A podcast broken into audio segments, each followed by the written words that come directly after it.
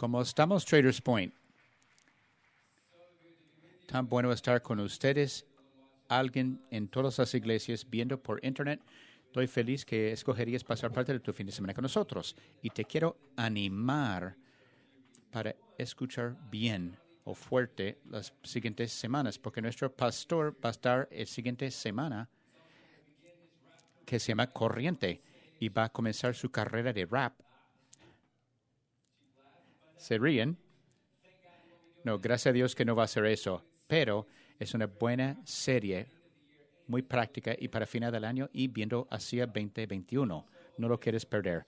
En las siguientes semanas vamos a desempacar carriles de visión, que es una manera para comunicarnos dónde está Dios trabajando en nuestra iglesia y dónde nos está guiando para el siguiente año. Lo hemos roto en tres áreas grandes.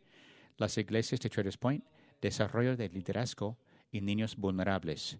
Y cada semana vamos a hablar de cada uno. Hoy vamos a hablar de niños vulnerables. ¿Ves? Dios tiene un corazón para los que los huérfanos. Él dice que soy padre a los huérfanos. Y la iglesia debe tener el mismo corazón aquí en Traders Point tener algo que se llama FAM, Ministerio de Custodio Temporal y Adopción. También trabajamos con varias organizaciones y, lanzamos un lugar de Internet se llama Portal de Cariño. Es una manera de las iglesias para satisfacer las necesidades de niños vulnerables en nuestra ciudad.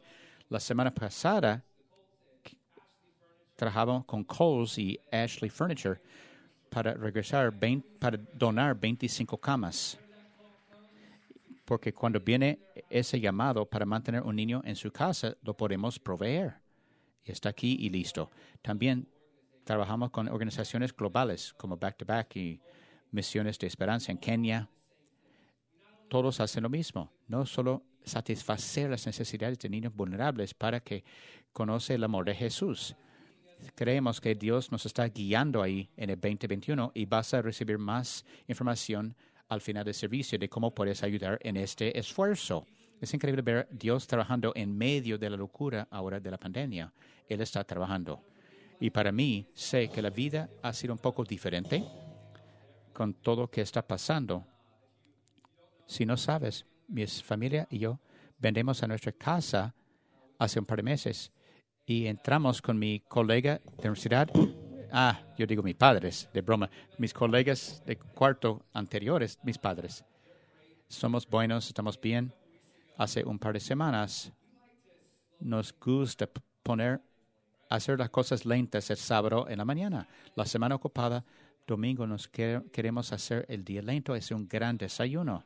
Y no hago mucho en la cocina. No soy el mejor cocinero, pero como todos padres, yo hago desayuno. Sé hacer huevos, tostado francés y biscuits con salsa de carne. Estoy haciendo biscuits and gravy, es como un pan con salsa de carne cremada. Pero está friéndose la carne en el sartén. Y si sabe de biscuits and gravy, es algo fácil de hacer. Ya estás enojado conmigo. Pero cocina la salchicha, pones harina pones sal, pimienta y leche y estás bien. Está, estoy haciendo la salchicha y busco harina. No encuentro harina. Estoy buscando en los gabinetes y por fin lo veo. Está en el estante alto, en un contenedor plástico con tapa azul. Lo tengo, lo veo. Empiezo a poner mi harina encima de la salchicha. Y pongo la leche. Y sabes algo, la arena lo hace más grueso te da una salsa de carne, pero después de poner la leche y no se está poniendo grueso. Mi niña de cuatro años me está viendo y ella sabe, no se ve bien. Y sigo añadiendo más harina. Quizás es harina vieja, entonces hay que poner un poco más o un tipo de harina diferente. O quizás la salchicha que no es de carne es basada en planta ese problema. Pero tú no sabes la cantidad de sustancia blanca que puse hasta darme cuenta que quizás no es harina. Veo el contenedor y lo veo bien y pongo mi dedo y lo saboreo. No, no es harina. Es azúcar en forma de polvo. Y no importa cuánta azúcar en polvo que pones en este carne y leche, no te va a dar una carne, en, una salsa en carne gruesa. Lo cuanto que pongo necesitaba algo más. No hay sustituto para harina. Y lo que vamos a ver hoy es este ingrediente que falta, que Jesús va a hablar. En capítulo 6 que estamos estudiando en el libro de Lucas, es un contado de la vida de Jesús, de sus enseñanzas y milagros. Y capítulo 6 está repleto de estas enseñanzas, como ama a tu enemigo, a tu prójimo, y un nuevo sistema de valores bajo el cual debemos vivir. Y dice, todo aquel que viene a mí y oye mis palabras y las hace, os indicaré a quién es semejante. Semejante es al hombre que al edificar una casa cavó y ahondó y puso el fundamento sobre la roca. Y cuando vino una inundación y el río dio con ímpetu contra aquella casa, pero no la pudo mover porque estaba fundada sobre la roca. Lucas 6, 47, 48. Mientras vamos de capítulo 6 a capítulo 7, Jesús va a introducir el eh, ingrediente que falta. Y todas esas cosas son buenas y te da una buena vida. Va a tener una buena vida, pero sin este ingrediente no te va a dar esa vida bien fundada. Sin eso, la carne de salsa encremada no se va a hacer bien y no vas a tener la, viva, la vida que puede eh, superar o superar o sobrevivir una tempestad, una tormenta. Y Él dice las cosas que podemos hacer no te olvides de esto. Y eso vamos a ver hoy. ¿Qué es este ingrediente que falta para tener una buena vida bien fundada? Y no existe esta buena vida sin el ingrediente que vamos a ver ahora. Empezando en versículo 1, Lucas 7. Después que hubo terminado todas sus palabras al pueblo que le oía, entró en Capernaum y el siervo de un centurión, a quien este quería mucho, estaba enfermo y a punto de morir. Hay una palabra aquí que leemos y no podemos pasar sin pensarlo. Esa palabra esclavo o siervo. Y no podemos leer eso sin pensar en la esclavitud americana. Quiero pausar y hablarlo en el contexto que estamos leyendo en Lucas. Y una cosa grande es ver la palabra esclavo y siervo es la misma palabra en hebreo. En nuestras vidas son cosas distintas, pero en ese tiempo se usaban indistintamente. Entonces, la traducción que yo uso ah, lo refieren como esclavo y como siervo. Y tu traducción puede ser diferente también. Quiero decir que la Biblia no aboga por la esclavitud estamos leyendo un historial de estas personas y lo que eh, acontecía. En esta cultura no podían haber imaginado un mundo libre en que vivimos ahora, como, la que, la que, o como lo que tenemos ahora. Eso es lo que está sucediendo para recapitularlo. Jesús llega y escucha de este siervo que está casi a punto de morir. Luego, cuando el centurión oyó hablar de Jesús, le envió unos ancianos de los judíos, rogándole que viniese a y sanase a su siervo. Y ellos vinieron a Jesús y le rogaron con solicitud, diciéndoles, es digno de que le concedas esto porque ama a nuestra nación y nos edificó una sinagoga. Lucas 7, 3 a 5. Lo que sucede aquí es que esos ancianos judíos van a Jesús porque este centurión pide ayuda. Van a Jesús y dicen, tenemos este hombre y es el mejor. Lo que tiene que ver aquí es, es lo diferente aquí es con el ingrediente que falta. Las palabras que usan para hablar de Dios y cómo Dios se presenta el único punto de vista que tiene es servir, es merecer. Alguien merece su ayuda, es este hombre, si lo merece. Pero la cosa es, los ancianos judíos no creían en Jesús. Iban a Jesús para este hombre. Este hombre les hizo una sinagoga. Ese hombre es simpático ante ellos. Ellos tienen fe en este hombre. Entonces vienen a Jesús y dicen, este hombre lo merece. Y él dice, ok, vamos a verlo. Y lo que es fascinante es este centurión toma una posición diferente que los ancianos judíos. Él entiende el ingrediente que falta para una buena vida o una vida bien construida. Y Jesús fue con ellos, pero cuando ya no estaba lejos de la casa, el centurión envió a él unos amigos, diciéndole, Señor, no te molestes, pues no soy digno de que entres bajo mi techo, por lo que ni aun me tuve por digno de venir a ti, pero di la palabra y mi siervo será sano. Porque también yo soy hombre puesto bajo autoridad y tengo soldados bajo mis órdenes. Y digo a este, ve y va, y al otro, ven y viene, y a mi siervo, haz eso y lo hace. Lucas 7, 6 a 8. Muy diferente. Uno dice que lo merece y el otro, el centurión mismo, dice no lo merece, no lo merezco, yo sé que no lo merezco. ¿Has orado por algo sabiendo que no lo mereces, esperando que Dios lo va a hacer? Estás en tu escritorio en viernes sabiendo que no estudiaste para ese examen, pero oras, Dios, dame la sabiduría de mis antepasados, dame las respuestas para este examen. Por favor, Señor. Manejando con la luz de combustible por tres días, sabiendo que debes parar y llenarlo, sabiendo, yendo al trabajo, orando. Sé, Dios, que no lo merezco, pero no me dejes estar parado en el lado de la carretera. Lléveme a mi trabajo. E-, es, pero es absurdo, pero no le para. Yo creo le dice Señor. Los ancianos judíos no le dijeron Señor.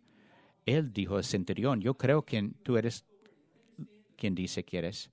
Yo sé que tienes la sonoridad. Mi posesión era militar. Solo decirlo de dónde estás, yo creo que se puede hacer si eh, tienes la voluntad. Y la respuesta de Jesús es increíble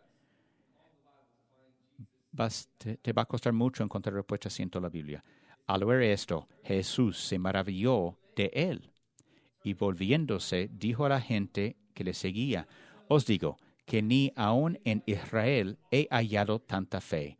Y al regresar a casa, los que habían sido enviados hallaron sano al siervo que había estado enfermo. Lucas 7, 9 a 10. el ingrediente que falta. Lo que necesitamos para una vida bien hecha es fe. Fe. Es lo que tenía el centurión. Es lo que lo permitió creer en Dios. Él nunca había conocido a Jesús, pero por fe y su gran fe, Jesús se maravilló al fe de este hombre. Pero ¿qué es la fe? Específicamente en nuestra cultura, cuando hablamos de fe, hay una palabra antes que dice fe ciega. Tú tienes una fe ciega o tienes razón. ¿Eres lógico o fiel? Pero lo que yo creo que vemos es que esas cosas no son opuestos. La fe no es solo algo que unos tiene, es algo que todos, con que todos vivimos. Necesitas fe en algún nivel para funcionar, solo para llegar aquí, de aquí a tu hogar y a trabajo y a regreso a tu hogar. Cada día manejas en la autopista, manejando 65, 70, 75, 80 mil por hora. No sé cómo manejas, pero manejando rápidamente. Y hay una línea imaginaria entre tú y los otros carros es por fe. Tú pones fe en otras personas. Y no debes poner fe en esas personas. No te han dado nada para decir que debes confiar en mí en esas altas velocidades. Y yo puedo manejar mi carro en un edificio, pero tú tienes fe en mí, tomas tu café. No es un asunto de que si tenemos fe, sí, ponemos fe en muchas cosas. La pregunta tiene que ver con en qué vamos a poner nuestra fe. Muchas personas dicen que me gustaría poner mi fe en Dios, pero necesito más prueba, porque no hay ninguna manera de saber si hay un Dios y si este es el Dios. Y lo escucho, pero es una declaración absoluta, pero es una declaración de fe, porque ves, requiere tanta fe para creer que hay un Dios frente a ti como creer que no hay Dios. Hay, tenemos que hacer una decisión para escoger si vamos a creer o tener fe. Entonces lo que quiero que vemos es qué significa tener fe en Dios. No es una fe ciega, no es la fe que seguimos aquí en esta iglesia. Es algo muy diferente y es fundacional y para todo. Me gusta como dice Romanos 4, 16 a 17, cuando hablan muy antes de Abraham, cuando Dios empieza a desarrollar este, este pueblo, el grupo de Israel, y por fe en ese, aquel tiempo, cuando demostró que es fe. Mire eso, por tanto, es por fe para que sea por gracia, a fin de que la promesa sea firme para toda su descendencia no solamente para la que es de la ley, sino también para, que, para la que es de la fe de Abraham, el cual es Padre de todos nosotros, como, es, como está escrito, te ha puesto por Padre de muchas gentes delante de Dios, a quien creyó, el cual da vida a los muertos y llama las casas, las cosas, perdón, que no son como si fuesen. Romanos 4, 16 a 17. ¿En quién tienes fe? El cual da vida a los muertos y llama las cosas que no son como si fuesen. Dice, tengo que poner mi fe en algo. Voy a creer en el Dios que resucita a los muertos y hace nuevas cosas de nada. ¿Alguien aquí que está viendo a Dios creer cosas nuevas de nada? Revivir a los muertos.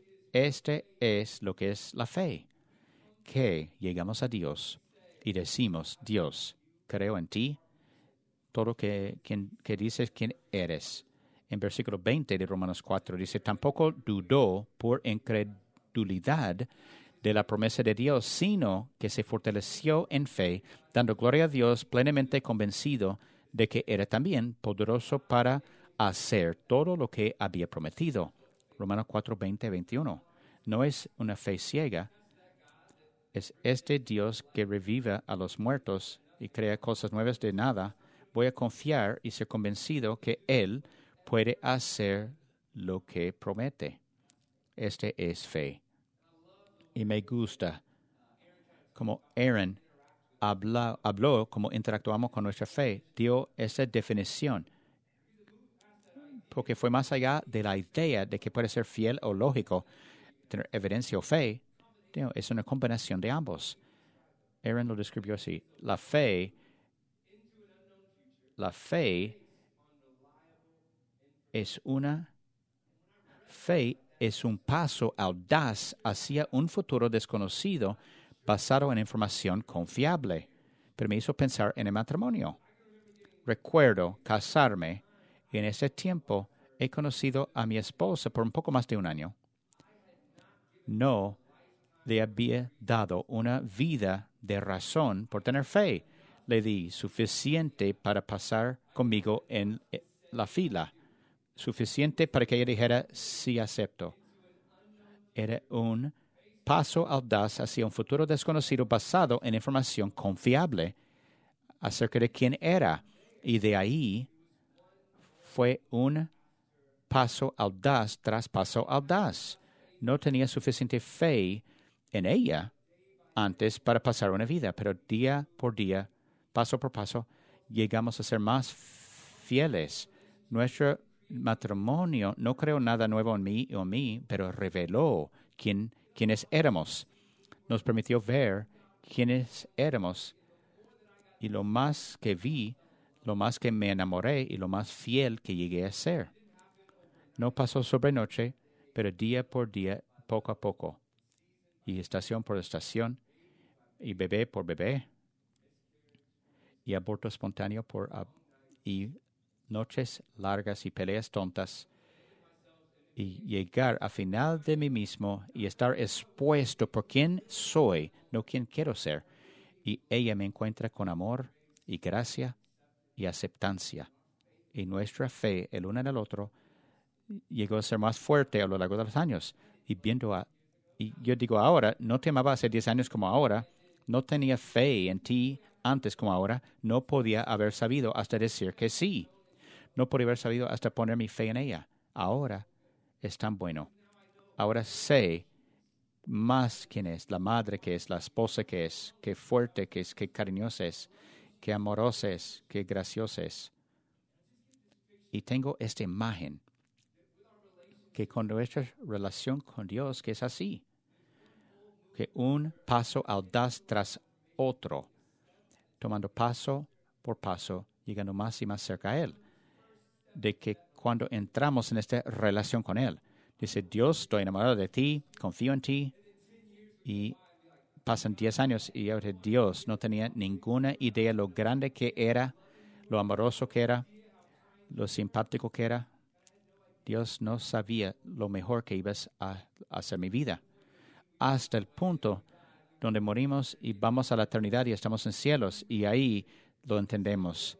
Esa idea de tuve un vistazo antes de cómo era. Yo pensé que sabía quién eres, pensé que conocía tu amor y tu gracia y tu misericordia, pero ahora que estoy en relación perfecta contigo, ahora que te veo por quién eres, mi fe no es marcada por nada. Es sin límites, abundante mi fe para ti. Así es tener fe en Dios. No es una fe ciega, es basado en información razonable, basado en quién es Dios. Dice, Dios, confía en mi palabra, generaciones y generaciones de promesas cumplidas. Es, es desarraigada en quién soy. Toma mi palabra. Este libro, mil palabras, historia tras historia, generación tras generación, demostrando la fidelidad de Dios, como salvó a personas y familias y sociedad y como lo hace vez tras vez. Confía en mi palabra, dice. Aprende quién soy. Y dice, dice, cree en mí por el sacrificio de mi Hijo. La vida de Jesús. ¿Qué pasaría que mandaría mi único hijo y para sacrificarlo, dando su vida para ti. Que puedes tener esto, tener fe, confía en mí, porque ¿por qué puedes tener fe en mí? Porque yo estoy disponible a hacer lo que se requiere. Toma a mí como mi espíritu. Crea en mi espíritu. Salvados por gracia mediante la fe. Si crees que soy Señor, que tengo autoridad, te daré mi espíritu mismo espíritu que resucitó a Jesús de la tumba, para saber sin duda que nunca te abandonaré, siempre estaré para ti, dice Dios. Ponemos nuestra fe en un Dios que revive a los muertos, que habla y nuevas cosas salen de nada. Eso es lo que es la fe. Lo que significa poner a nuestra fe en Dios. Lo que no significa lo que no significa es que la fe es ciega, que estamos entumidos y atropezamos por la vida esperando que se mejore. No significa que no trabajamos duros. No significa que solo recibimos buenas cosas. No significa que podemos tener una buena vida como la vida dice cómo se debe ver una buena vida. No somos exentos de dolores, no nos da una bola cristal para ver cómo sería el futuro. La fe dice, te voy a pasar contigo por las, por las tempestades, las tormentas. En Hebreos 11 es un capítulo entero, entero hablando de los cinco tipos de fe que pasaban por la, el mar en tierra seca. Si quieres animarte, lees Hebreos 11 y vemos las maneras en que Dios se presenta. Pero mientras pasa por este capítulo, llegas a este último capítulo, no quiere decir que es el capítulo perdido, pero no se lee como la primera parte. Pero demuestra lo que es la fe y lo que no es. Mira eso, Hebreos 11, 35, 40. Las mujeres recibieron sus muertos mediante resurrección, mas otros fueron atormentados no aceptando el rescate a fin de obtener mejor resurrección. Otros experimentaron vituperios y azotes, y a más de estos prisiones y cárceles. Fueron apedreados, aserrados, puestos a prueba, muertos a filo de espada, anduvieron de acá para allá cubiertos de pieles de ovejas y de cabras, pobres, angustiados, maltratados, de los cuales al mundo no era digno, errando por los desiertos, por los montes, por las cuevas y por las cavernas de la tierra. Y todos esos, aunque alcanzaron buen testimonio mediante la fe, no recibieron lo prometido, proveyendo Dios alguna cosa mejor para nosotros, para que no fuesen ellos perfeccionados aparte de nosotros. Hebreos 11:35 a 40.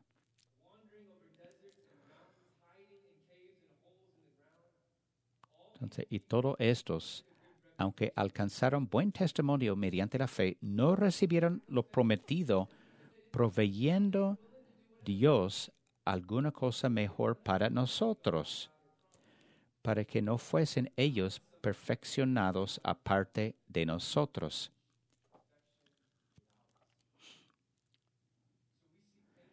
Vemos claramente que nuestra fe es, no es una tarjeta que nos libera de problemas o dolores y soy exento de dolores y dolor y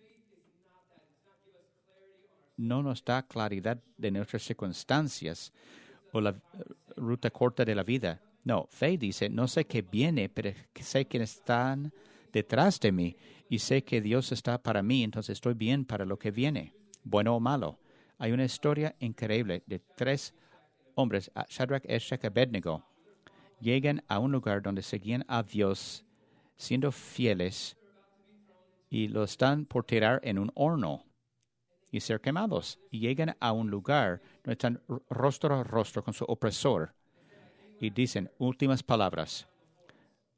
Inclínate ante nosotros, ante mí. Dicen, creemos en el Dios que puede resucitar los muertos, el Dios que receta cosas nuevas de cosas de nada. Vamos a entrar a este horno y creemos que nos puede rescatar. Y podemos entrar y salir del horno sin daño. Pero a pesar de lo que sucede, no vamos a ser vencidos porque sabemos que nuestro Dios es para nosotros y nada puede estar en contra de nosotros. Esta es la fe. Que no nos da claridad de las circunstancias, nos da claridad de la confianza de Dios. Nuestra fe nos dice que no pasen malas cosas a personas buenas. Nuestra fe nos dice que lo peor pasa a la mejor persona que Jesús vivió una vida perfecta y aún fue a una cruz. No fue por falta de fe, tenía lo más fe posible. Nuestra fe nos lleva a este lugar de conocer a Dios y este nos permite mover, nos permite mover en confianza, no cerrar los ojos o pretender o evitar. Seguimos con confianza.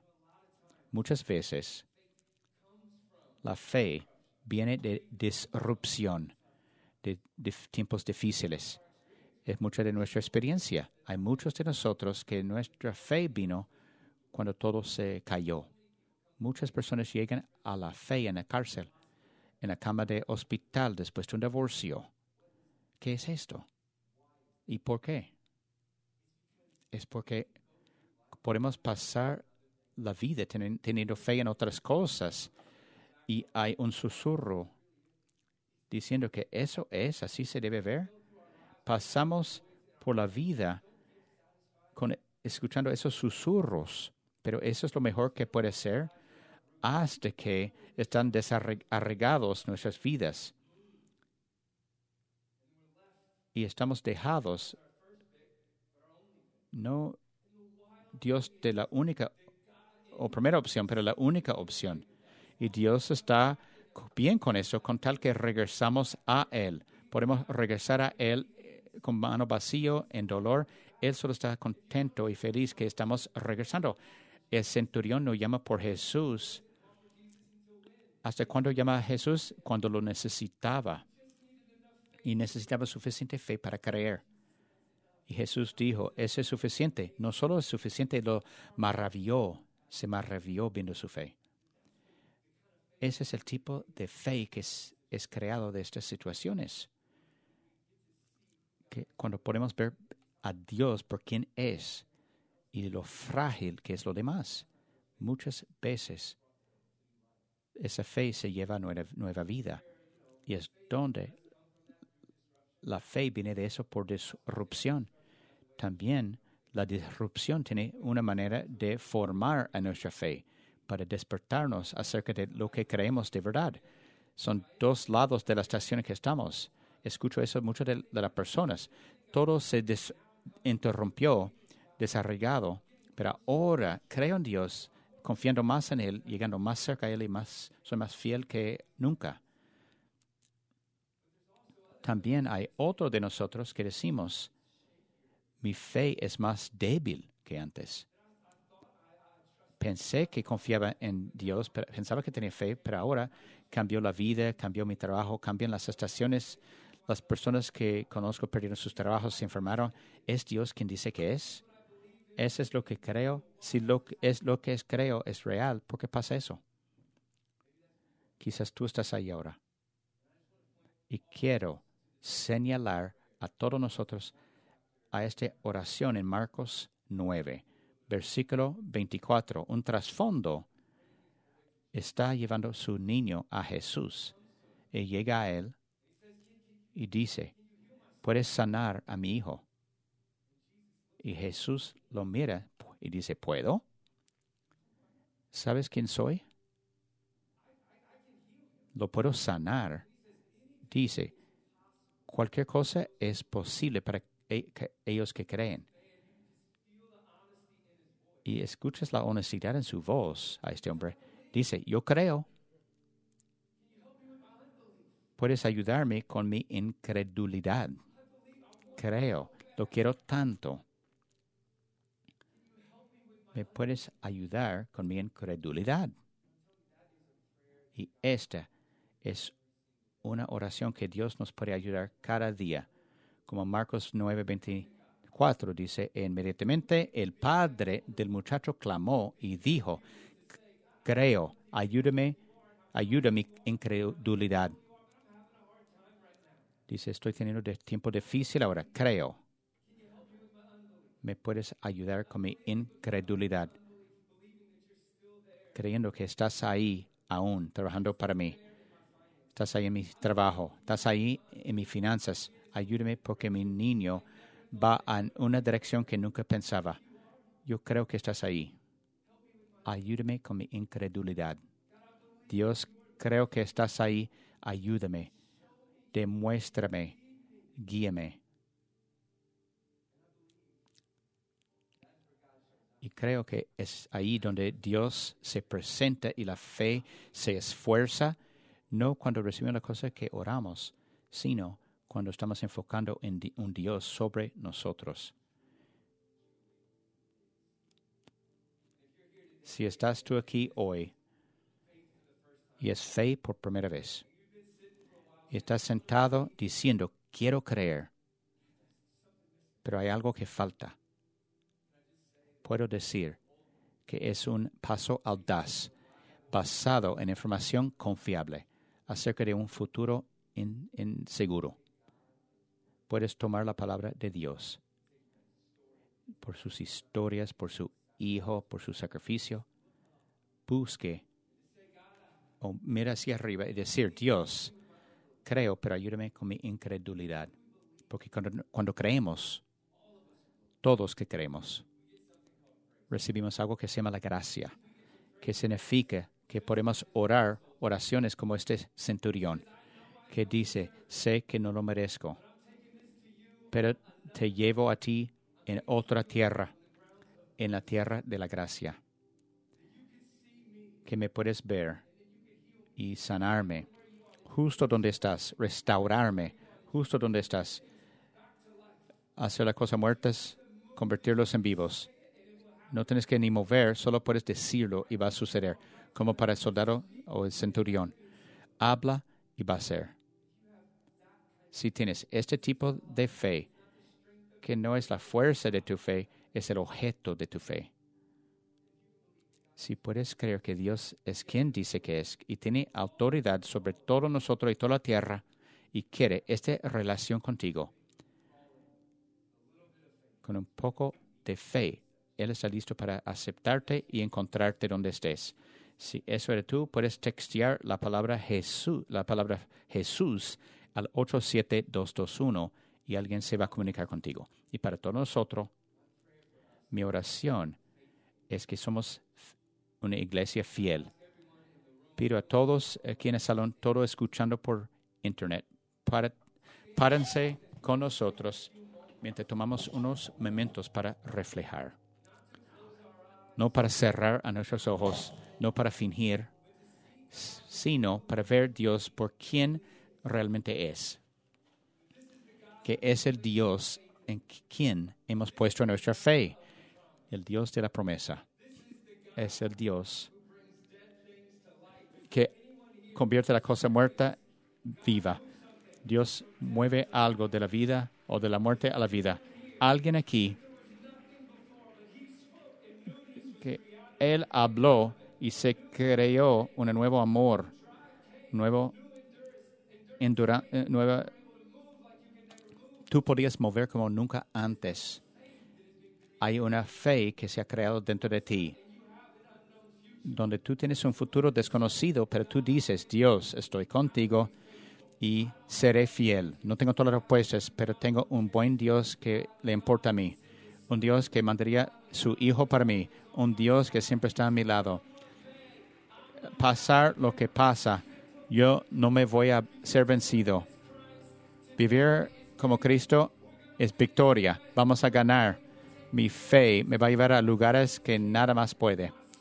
Mi espíritu me va a llevar. Mi Dios me va a llevar por eso no, no quitarme la tormenta, sino llevarme por la tormenta, porque tengo un Dios que está conmigo y mi Dios convierte a las tumbas en jardines. Él convierte mares en carreteras, convierte la pena a la gloria. Mi Dios es el Dios que se presenta y es fiel, y fiel y fiel vez tras vez y llegamos a Él en fe y por gracias lo vamos a orar ahora, que puede restaurarnos, crear algo nuevo dentro de nosotros y que tenemos fe en Él, claridad y tomamos su palabra. Ore conmigo. Dios, creemos. Creemos que no hay nada que no puedes hacer Creemos que no hay nada más allá de ti. No hay nada que pasa por ti. Que estás en control. Creemos que tienes autoridad completa. Permítenos tener tipo de fe. Cuando tú dices venir, venimos. Cuando dices vaya, vamos.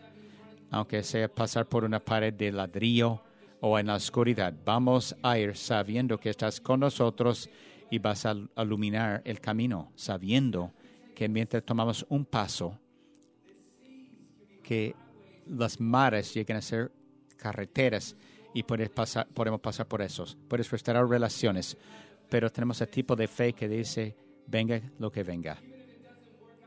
Aunque no funcione como pensamos, Dios, permítanos ser el tipo de persona que describe la fe, que tu espíritu trabaja en nosotros y nos crece y nos cambia y nos moldea.